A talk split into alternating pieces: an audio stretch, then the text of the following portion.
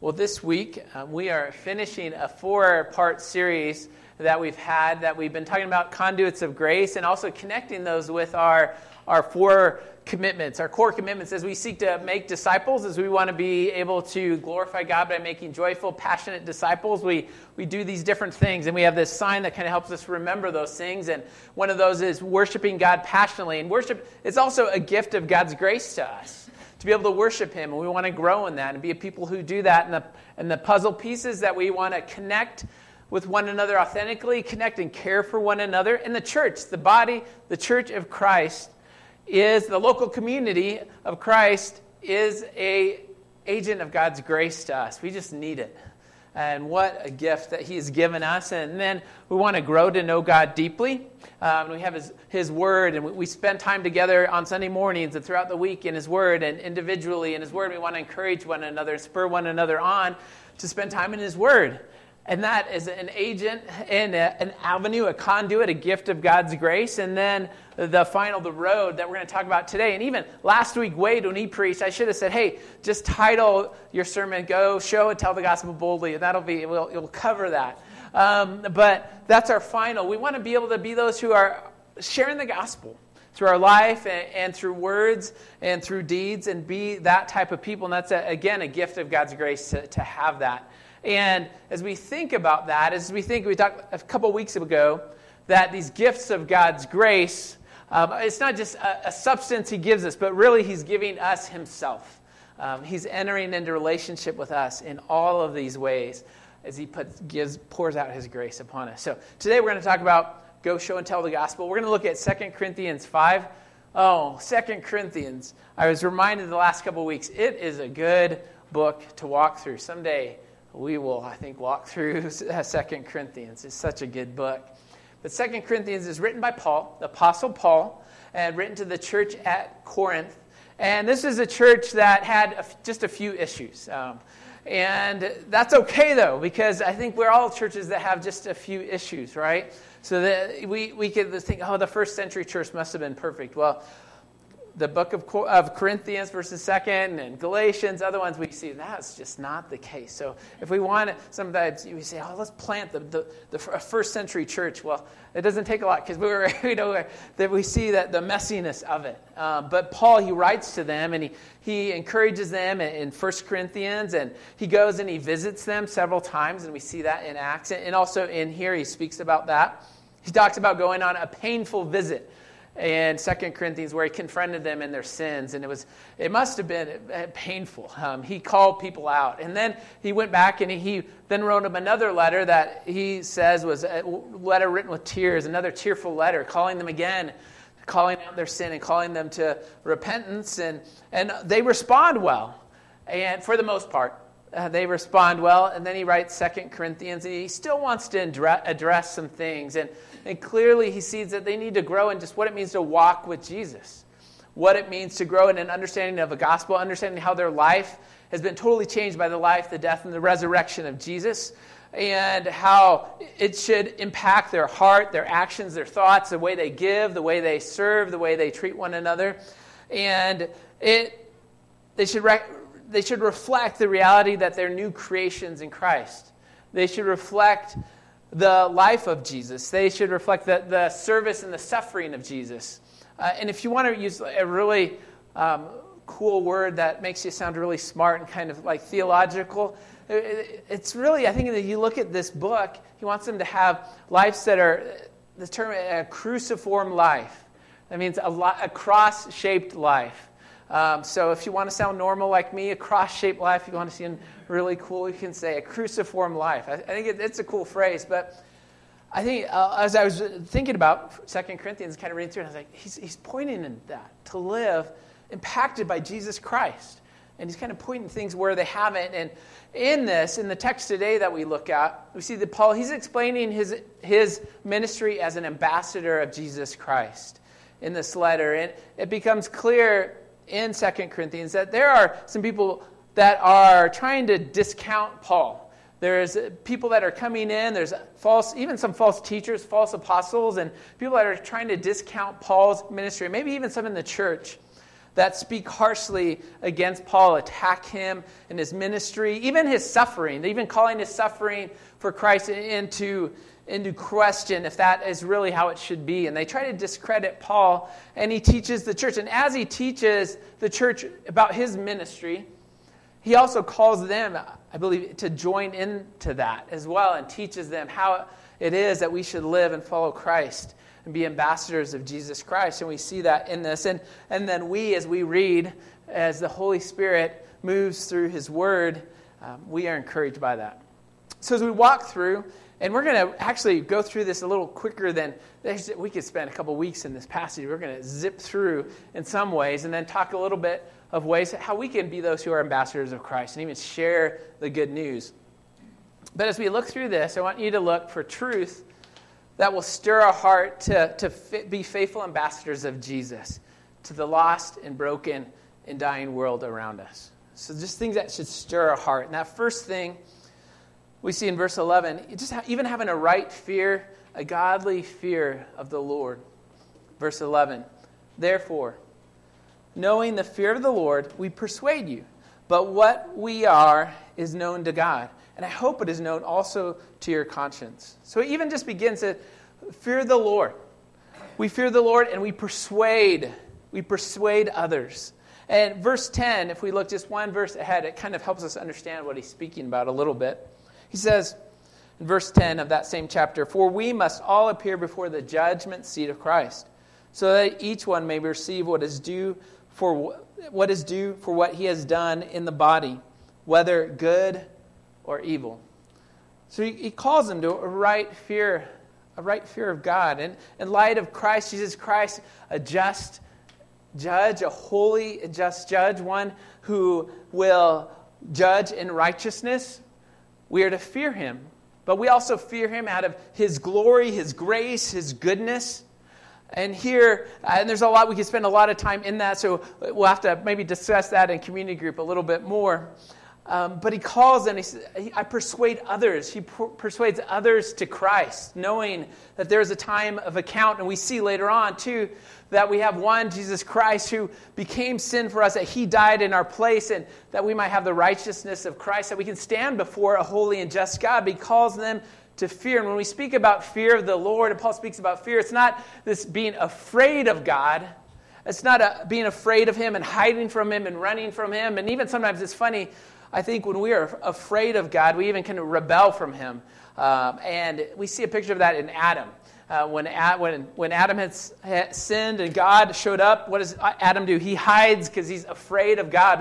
It's not being afraid of him, but having a godly fear and reverent fear of him in light of his holiness, his glory, his righteousness, and even in light of the goodness and beauty of God that causes us to fall and worship before him. I've heard it explained one way like this. Um, it's, it's a falling, like a, a, God, a sinful fear of God is that of falling on our knees before God, but falling away from Him, cowering in fear. But that's being afraid, but having a right fear, a holy fear of God. When we're changed by Him, we fall on our knees before God and bow toward God in reverent worship and joy of Him. So, Paul, he, he has a right understanding of the Lord Jesus and a fear of Him that draws him to Him and calls, wants to persuade others as well to that relationship with Jesus. And then he continues verses 12 and th- through 13. We seek, he, he doesn't seek the approval of others. He's really seeking approval of God. He's not looking for outward, outward appearances and how others see him and being big and amazing, but being faithful. Let me read verses 12 through 13. These things should challenge us and encourage us on to just be faithful witnesses. We are not commending ourselves to you again, but giving you cause to boast about us, so that you may be able to answer those who boast about outward appearance and not about what is in the heart. For if we are beside ourselves, it is for God. If we are in our right mind, it is for you. So, in this, well, I'm going to read a, a paraphrase of this, the New Living, how it paraphrases verse 12. I think it's helpful. Are we commending ourselves to you again? No. We are giving you a reason to be proud of us so you can answer those who brag about having a spectacular ministry rather than having a sincere heart. Think that's a good way of saying it. So Paul, he's giving evidence to the, the Corinthians uh, to combat the attacks that are coming against him and against his ministry. And Paul, he's not concerned about having an outward showy, outward eloquence, outward uh, prosperity, or any of those things in his ministry. He's concerned about a sincerity of heart. And now we, we I think we live in a culture, not just a Christian culture, but just our, our culture as a whole. One of the highest things we prize is productivity and busyness. Um, but ministry, even evangelism and walking with Jesus, often doesn't look that way. It's often that that is small things that are overlooked and unseen things and god often uses the small things just to show his great power and uses us even in our weakness so paul he's concerned about motives of the heart sincerity of heart not about numbers but about faithfulness coming and serving the lord with sincerity of heart and love and paul we see the heart of paul even his willingness to suffer for jesus in 2 corinthians he lists later on in, in, chapter 11 all of the th- ways that he has suffered for Christ. And we see that he, he desires to serve Christ, not for show, not for his own gain, but for Jesus. And then verse 13, um, maybe if you have an NIV, it says, If we are out of our mind, it is for the sake of God. If we are in right mind, it's for you. So must be, there's some that are saying, Man, that Paul, he's crazy. Don't listen to him. He's out of his mind. He's like, Well, if I am, it's, it's for you, it's for the Lord. I want you to know. So he, he and he knows, he knows the church knows he's not crazy. Um, and he's just pointing out these things. And he's pouring out his, his life and his ministry um, for the Lord Jesus Christ and for them. And he, might, have been, he might be that first Jesus freak. Uh, this week I, I was studying this and I thought of um, in, in college, I, I like DC Talk, and, and Jesus Freak came out. So I made our kids, we listened to Jesus Freak at, at dinner one day. And if you'd come by my house, or, or not by house, by, by the church um, on Tuesday around 4 o'clock, you might have heard it just playing really loud. I just had to listen to it. And so we, we thought about singing it this morning, but I guess, no, I guess I didn't ask Nathan to sing it. So verses 14 through 15. And then you see that he's controlled by the love of Christ. Jesus died for us. It's the love of Christ, controlled by it. Verse 14. For the love of Christ controls us, because we have concluded that this, that one has died for all. Therefore, all have died. And he died for all, that those who live might no longer live for themselves, but for him who for their sake died and was raised. So he says, it was for the love of Christ. The love of Christ controls them. Or maybe in your translation it says, Christ's love compels us. I like that. It controls us, it compels us, it impels us, it pushes us forward to share, for Him to be a minister of Jesus Christ. And what is the love of Christ? What's seeing that Christ died for all, that He died for all those, and all those who trust in Him and His death and His resurrection that they too died to sin, that we have a new life in Jesus, that the penalty of sin is paid for. The old life that we had apart from Christ is dead. We're no longer slaves to sin, but instead we're controlled by the love of Christ. We're, we're compelled, we're impelled by the love of Christ. So we see this, that there's this new life that's found in Christ that pushes him forward. As we sang earlier, our life is defined by Christ and the love of Christ that is shown to us should motivate and, and propel us and compel us to share about Jesus. And then verse 16 know that spiritual, eternal life, it's real. Spiritual life, eternal life, it's real.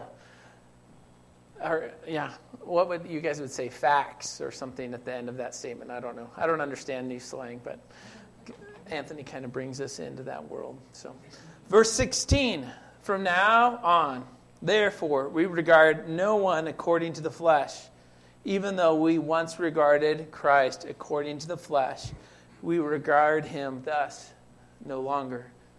So now, when Paul sees people, he doesn't just see them from a physical, outward human point of view, but he sees them as those who are, are eternal. Our lives are so much more than a temporal, worldly point of view. And Paul Paul sees the spiritual life of others, and he often says, he even says that he once rejected Jesus Christ as the Messiah. He saw only the outward suffering and the lowliness of Christ. He didn't understand what was going on. He had a worldly perspective of others and of Christ in his death. Um, but there's eternity at stake for everyone around us. I think of this quote by C.S. Lewis. This is what came to mind as I was kind of walking through this. There's a book called The Eternal Weight of Glory by C.S. Lewis. And years ago, I, read this quote and how he viewed everyone. He recognized that Uh, he didn't see him just from a human point of view, but a spiritual point of view in the eternity of all of us. And he says this There are no ordinary people, no ordinary people. You have never talked to a mere mortal Nations, cultures, arts, civilizations, these are mortals, and their life is our, and their life to ours is like that of a gnat. But it is immortals whom we joke with, work with, marry, snub, and exploit. Immortal horrors or everlasting splendors. So he's saying everyone that we come in contact with, they have an eternal destiny. And we need to see them that way, that either they have the hope of eternal life with Christ or eternity apart from Him for all eternity. And we need to see people in that way, not just from a basic human point of view. And then verse 17, we see that in Christ we're new creations. This is probably the verse maybe you're most familiar with in this passage. It says, Therefore, if anyone is in Christ, he is a new creation. The old has passed away. Behold, the new has come. So we should be motivated by this new life that we've received in Christ. It says, if anyone is in Christ, that is, we've turned, we've repented, we've turned from our sin and ourselves, and we've trusted in Jesus Christ. He says, hey, there's a newness that we have in Him. We have a brand new life in Him. He's made us new.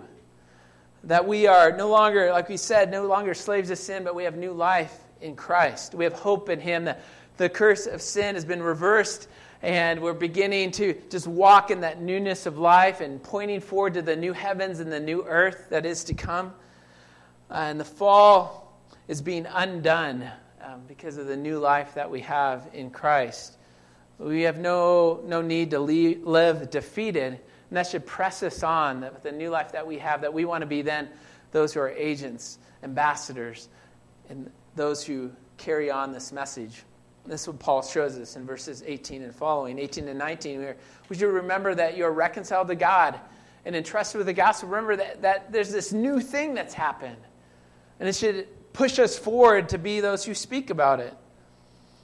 Verse 18 All this is from God, who through Christ reconciled us to himself and gave us the ministry of reconciliation. That is, in Christ, God, in Christ, God who reconciled the world to himself, not counting the, their trespasses against them and entrusted to us the message of reconciliation. It says all this is from God. It's all of the work of God, says. And God's reconciled us through Christ. Uh, there's restoration, um, a changed relationship that happens. That we were once enemies and now we're friends. So there's this total shift in relationship that happens when we trust in Christ. That we are brought, brought anew into this union with God. We were once in rebellion. We were once opposed to God. We were once enemies of God. And then we're brought in and we become those who are, are friends of God, that are children of God. I had written, I was studying this week in, in a Bible that I'd used uh, a lot in college and then and a, a, few years after that. And it's one I love to go back and just see little notes I've written in there. And I had this in the margin. I don't know where I got it. It's probably like from a, just a dictionary, but I said for recon, uh, restora- or reconciliation, says restore to union and friendship after estrangement. So there's this new relationship, a union that's restored in Christ, and it's a result of Christ. And that result of our being reconciled, being made right with God, that we become those who are ministers of reconciliation. We take that message we're those who want to draw others. We've been drawn in by God so that He could send us out and be those who are ministers of reconciliation, calling others to this truth that we have, uh, controlled by the love of Christ. And we're saved then not without purpose, but we're saved a, a great purpose. um, we've been reconciled, made right with Christ, and have new life in Him, that we can be part of what God is doing. We carry this message with us all the time, no matter um, if we realize it or not. We are agents of that, of that message. And then, verse 20, we say, or he shows us that we are, we are chosen. And we should know and be reminded we are chosen to be an ambassador of Christ. Therefore, we, am, we are ambassadors of Christ, God making his appeal through us. We implore you on behalf of Christ, be reconciled to God. Be reconciled to God. So they're ambassadors. Now, an ambassador is someone like in our country, we have ambassadors from all sorts of countries that are ambassadors. Mostly, I think most of those are all in D.C., so they can converse with other people of our government and speak face to face. And when we lived overseas, we would go to consulates and, and, embassies. So we never got to speak with ambassadors, I don't think. No, we, we know. They don't, they don't really call you in to, to get to talk, but you get to talk to someone else. But you kind of enter in that building, you're kind of like a little bit like in America. You feel like, oh, I can relax a little bit. But And as ambassadors, they face to face represent um, whoever they're representing. And we get to face to face go and carry the message of Jesus Christ to people. We're ambassadors of Christ. We go on the behalf of the one who's rescued us and called us. And then Paul says he implores, he pleads, he begs others on behalf of Christ to be reconciled to God, to join in in this new relationship, this rescue that comes. And we know um, that there is there's a count to come, and our only hope is Jesus. And we all, we do, we all have different jobs, though. Uh, there was only one Paul. Uh, there's only a handful of apostles. There were a few, you know, pastors that they appointed, and then there was people in different walks of life that, even in their different walks of life, they were called to be an apostle. And we have different outposts, are called to be uh, ambassadors. But we, we all have different outposts in our life that we're given different seasons, even different seasons where we have different tasks, where, where different things happen. There a time when, when we were in East Asia and I had students that I was in front of from week to week, and there's a couple hundred students, you know, over a semester or two semesters that I was in front of. And, and then there's a time where I was working in a, a small business where there's three or four guys that I interacted with every day. And there was, that was my outpost for a season. And, and it, it changes through life.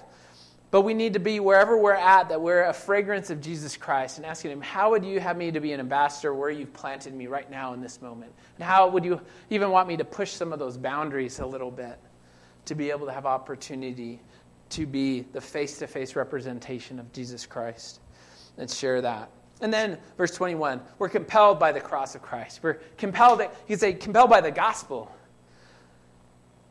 For our sake, He made Him Jesus to be sin who knew no sin, so that in him we might become the righteousness of God. So here we have this message of Christ, one who was without sin, fully God and fully man, who died in our place, taking upon himself the judgment that we deserved, and died for us, and then rose again, that we might receive through him righteousness, that we could be forgiven, that we could be reconciled to God, and have this message of being an ambassador. So here are all these different things that should, should stir us up. And even in this, as you're, I don't know where you are out with Christ, it should even stir up in you that there is hope in Christ.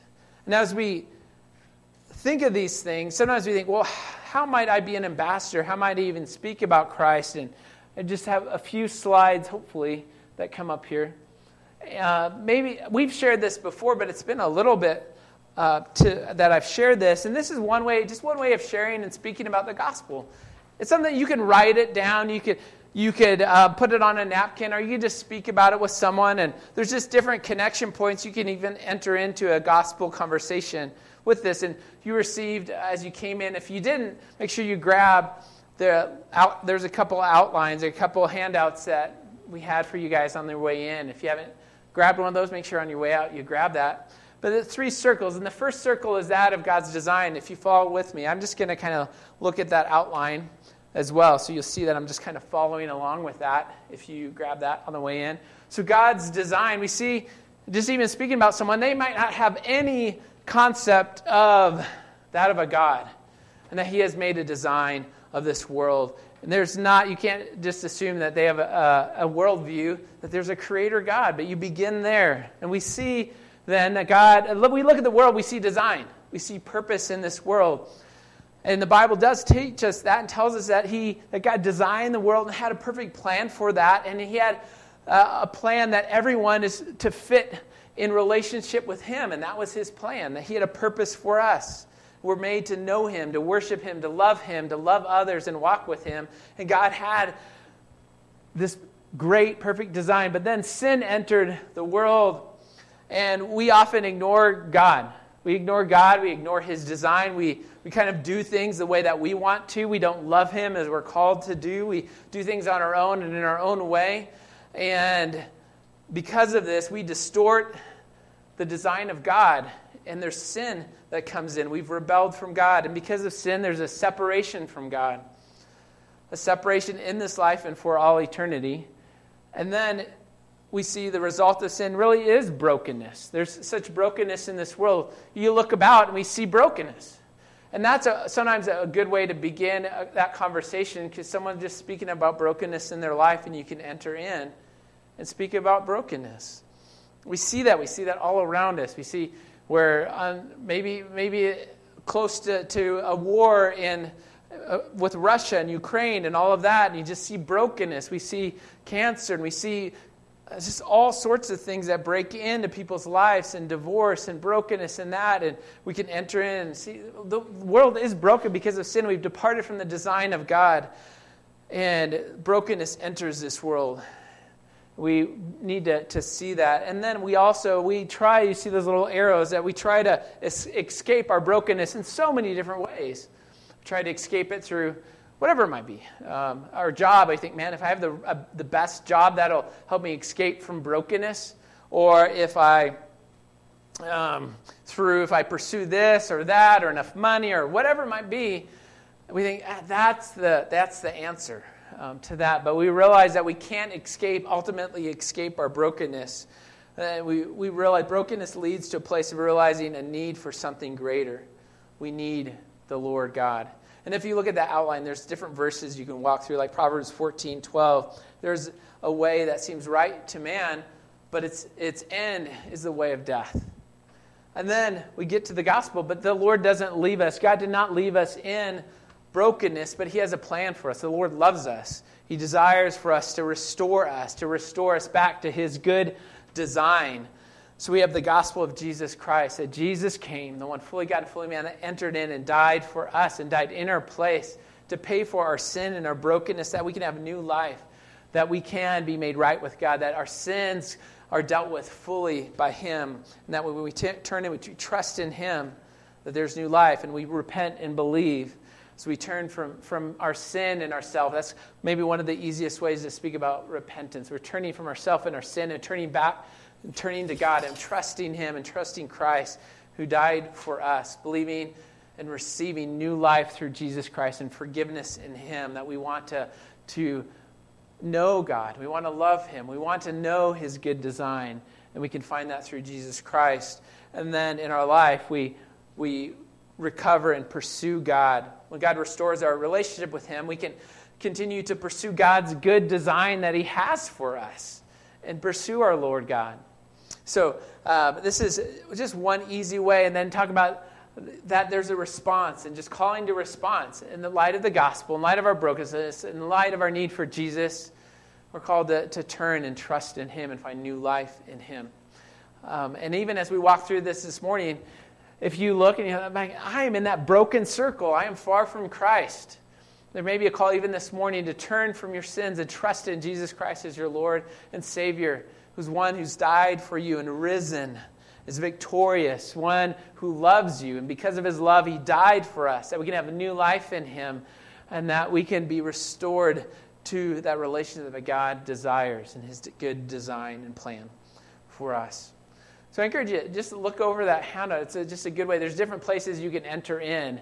It might be with God's design. Maybe, maybe that's a good connect to, to begin the circles. Or maybe, the, maybe speaking of bro- brokenness. Or maybe something comes out about Christ, and then you can go back to, well, do you know why Christ came? And you can go back to brokenness. But it's kind of a visual picture eh, where you can see where people are at and just be able to share the gospel. And then also, um, I just wanted to point out, too, I encourage you to grab and look at this other handout that I have this is every every neighbor nap every every neighbor nap not every neighbor nest every neighbor map. I'm sure you I'm thinking about a nap right now but no. Yeah maybe hopefully no one else is thinking about a nap as I'm preaching right now but um, but here so we have uh, this is a way to think about that outpost. Where has God planted you right now? And you can look and um, just th- be thinking about where maybe not all of these circles maybe don't even apply to you, but where you work or where you live or your family and some different things. And I, I'm going to begin to fill this out. And I encourage you, fill this out, put it in your Bible, fold it, put it in your Bible, or put it somewhere where you're going to see it daily and pray for those three, four names, or maybe even a couple names that you have in those circles that you want to be able to begin thinking about and praying for and praying that the Lord would open up doors and that you would see them, have wisdom to see them, and then boldness to walk through them. That's, that's one thing I pray for often. Well, let's pray and ask for the Lord's grace um, in these things. Dear Father God, we thank you that you have given us new life, uh, that we can sing songs like It Is Well with Our Soul, and that our life is defined, that as we walk through this life, we don't wonder what our purpose is. We we know your design, and we thank you that you've loved us and rescued us, that we might love you and love others. Lord, help us to be those who speak about you, who are actively pursuing um, to be ambassadors, thinking through uh, what is the outpost, what is the position, where have you planted us that we might be able to be faithful, to share with, with kids and grandkids, with neighbors, with coworkers, with whoever it may be, Lord. So I pray for that. Lord, give us wisdom and boldness. And Lord, I also pray this morning as well if there are some here, some that are listening who have, are wrestling with their walk with Jesus. Maybe wrestling in brokenness, trying to escape it in so many ways. I pray that even now that you would open their eyes to see the hope that's found in Jesus Christ, who was one who knew no sin, but died for us, becoming sin, dying on the cross and rising again that we might know the righteousness, your righteousness. So I pray for that this morning. Lord, may you stir our hearts. Lord, these truths that stirred Paul and the churches and believers through the generations, may they stir us as well, Lord, we pray. May we be controlled by the love, compelled by the love, pressed forward by the love of Jesus Christ who died for us that we might be ambassadors of Jesus Christ today. We pray in Jesus' name. Amen.